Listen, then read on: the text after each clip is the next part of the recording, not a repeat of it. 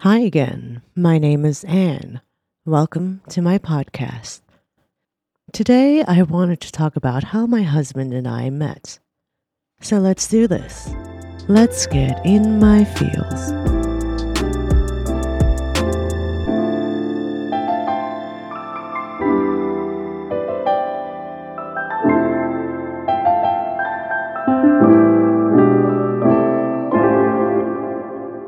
Before I begin, I want to wish everyone an advanced happy Valentine's Day. I hope you have the opportunity to spend it with that special someone. And if you don't have a special someone, or if you're going through a breakup, I hope you're spending it loving yourself and forget about that dickhead that broke your heart. I'm not actually someone who really gives a damn about Valentine's Day, to be honest. It's just another day that has been exploited by Hallmark and mass consumerism. Also, who the hell wants to go out for dinner on the busiest night of the year? I sure as hell don't want to. I'd rather spend the night at home doing Lord knows what. On top of that, love is something that should be celebrated on a daily basis. It's not always the grand gestures that matter, it's the little things that are important. I also should point out that I'm an ex hopeless romantic. I do love me a good rom com, but I'm a realist now, and I know that love isn't always hearts and flowers. It's the good, the bad, and the ugly. So, with that said, I met my husband Rich in college when I was maybe 17 or 18 years old. At the time, I was actually dating his best friend. Okay, go ahead. I know right now that the math isn't mathing, and you're trying to figure out how the fuck did I go from dating his best friend to dating him? Long story short, his best friend was a dick. It was the epitome of a toxic relationship.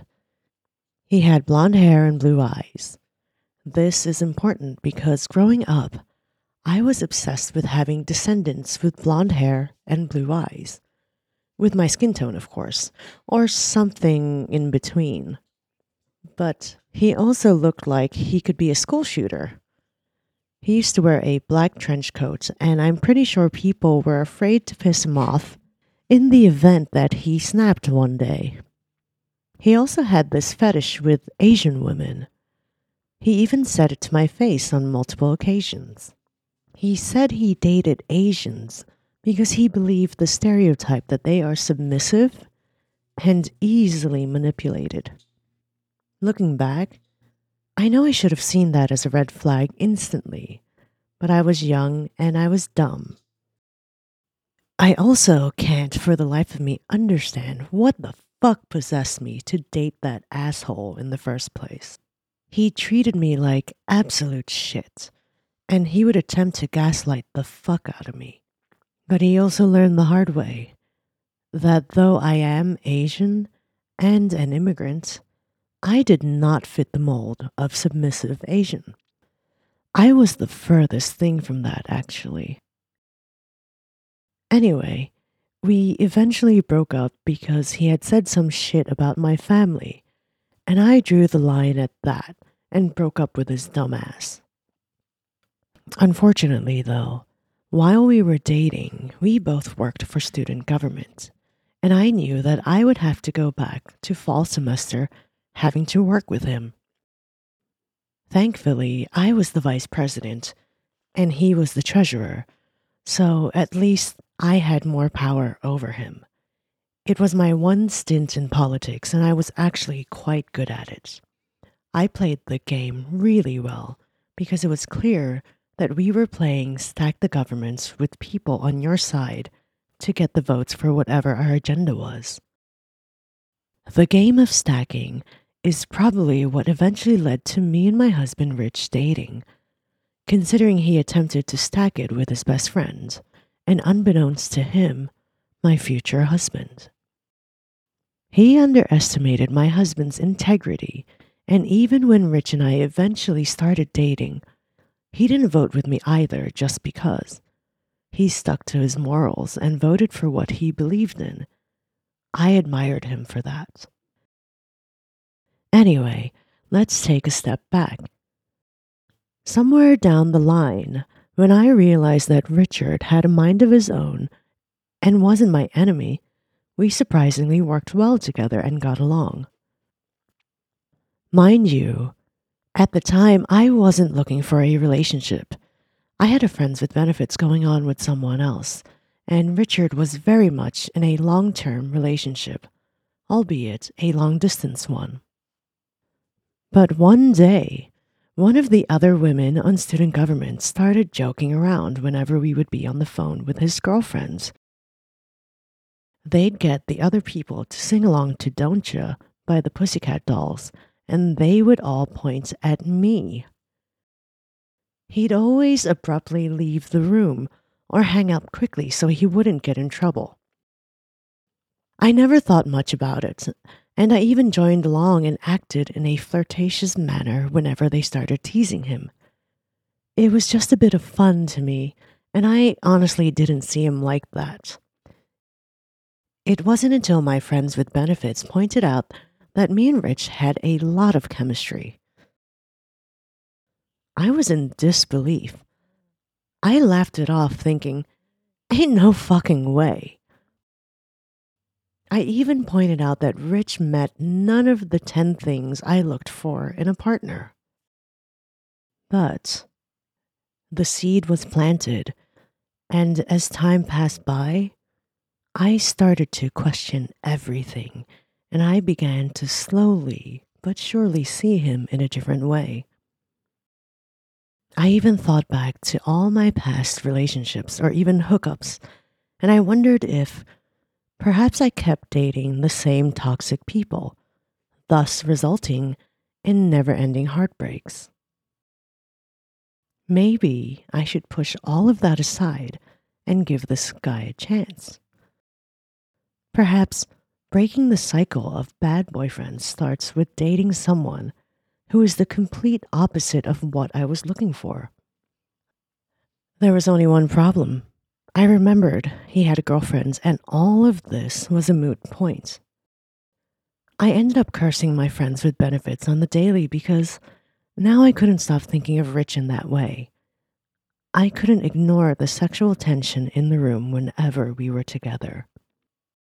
I have to admit, from that point on, I began shamelessly flirting with him under the guise of joking around, and I encouraged the teasing in the office. There were even a few times when we were alone and I couldn't help myself and I played with fire. There were a few times where we were this close to crossing the line but one of us would always pull back in time before we made a mistake.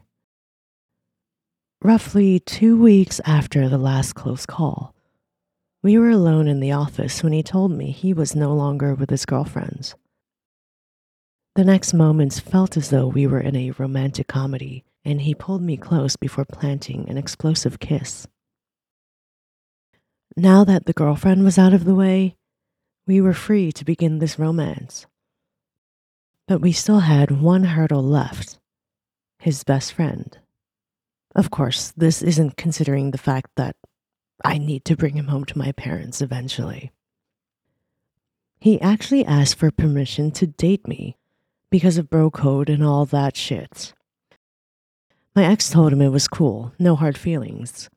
However, two weeks later, my ex pulled him aside and told him, okay, now break up with her so he could get the ultimate revenge on me. Rich was having none of it, and he continued to date me. And unfortunately, or perhaps fortunately for Rich's case, that was the beginning of the end of their friendship. Looking back on it, do I feel bad for my ex that he lost his friend because of me? Absolutely not. He reaped what he sowed, in my opinion. Do I feel bad that Rich lost his friend because of me? Sometimes. I never wanted him to be put into that position, especially considering my husband doesn't have many friends. But at the end of the day, if his friend was willing to use him as a pawn, then he's not really a friend worth keeping. That was the last year we went to college with his ex, and I wish I could say that that was the last time we saw him.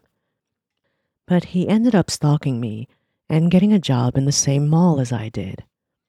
But that's a story for another day. Anyway, the tough part about dating my husband was that I wanted to bring him home to meet my parents instantly. I just knew that he was the one, and I wanted to put a stop to the madness called my love life. You see, I wasn't allowed to date, even though I was going on 19 when we started dating. Or at least, I wasn't allowed to pick my own dates. My mother was constantly setting me up with men who were in their early 30s. The reasoning was those men have already had their fun and have established their careers. They would make the perfect husbands, and I would make the perfect bride. She could rest easy knowing that I wouldn't have to worry financially if I was with an older man. Until I brought Rich home and officially introduced him as my boyfriend, I had to continue going on these dates, and he knew that. It was kinda odd, actually, thinking back on it now, having to tell Rich, Sorry, but I've got to go out on a few dates tonight. I'll talk to you later. Or, I need to go to my mom's work Christmas party because she wants to introduce me to one of her coworkers. But it was a necessary evil. Bringing a boy home in the Filipino culture is serious business.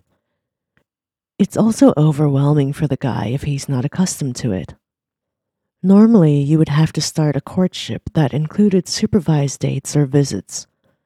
The most PDA you could get away with was hand holding, and a lot of people didn't have the first kiss until after a year. And after all of that, you're not officially boyfriend and girlfriend until a year later, and you accept your suitor's requests. It's an old antiquated tradition that puts a lot of pressure on the males to bring gifts and be on their best behavior and for the females to act demure. Despite that, because I was in America, I never got to experience the whole shebang, but it didn't stop my mother from trying.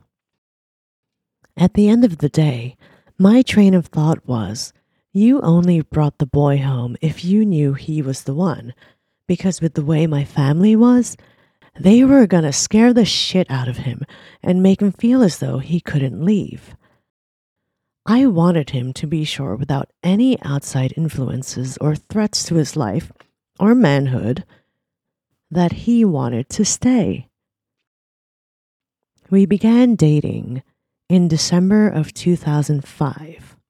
I finally brought him home in August of 2006. It wasn't even a bring him home to meet the parents moment. It was a bring him home to meet the entire family and family friends that were in Philadelphia at that time. They agreed to meet him during a birthday party for my nephew. Boy, did I try my best to prep him for that night. But even then, I don't think he thought it would be that bad. I'm pretty sure it was more intense than he anticipated.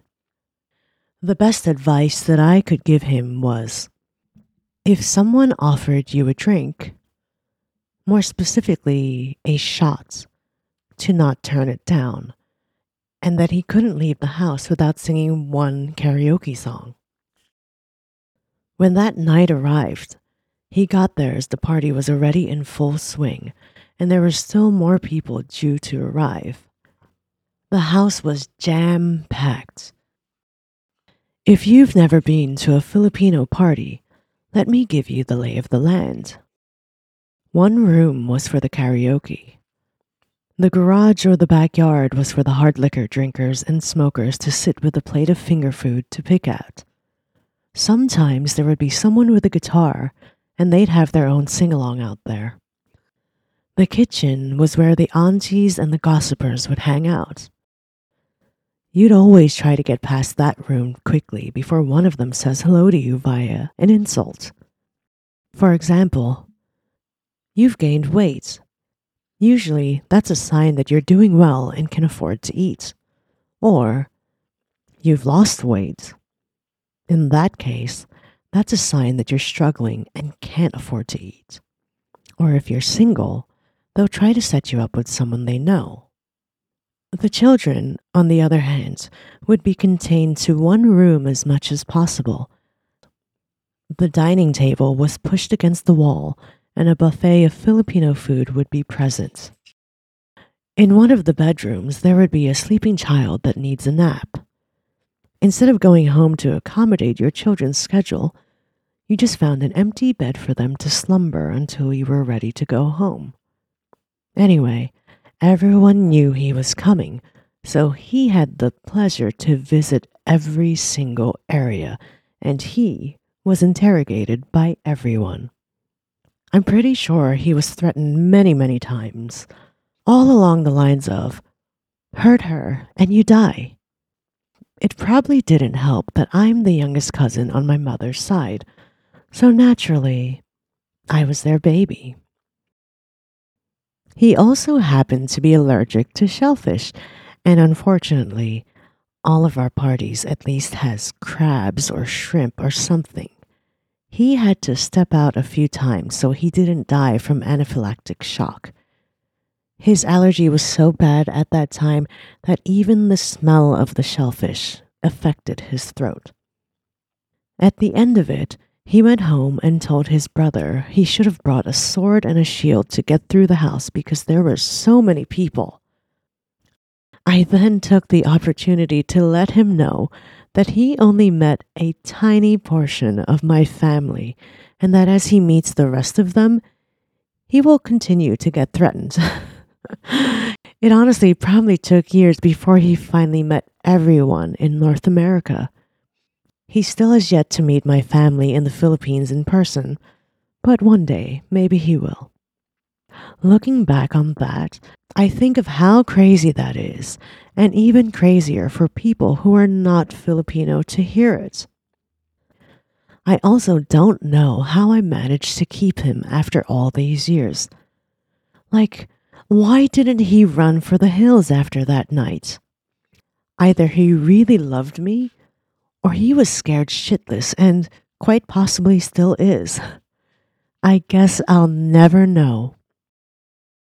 Well, that brings us to the end of another episode.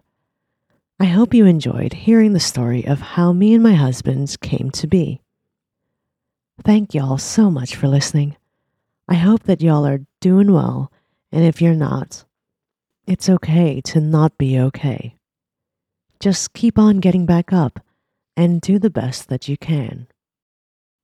As always, just remember you are not alone.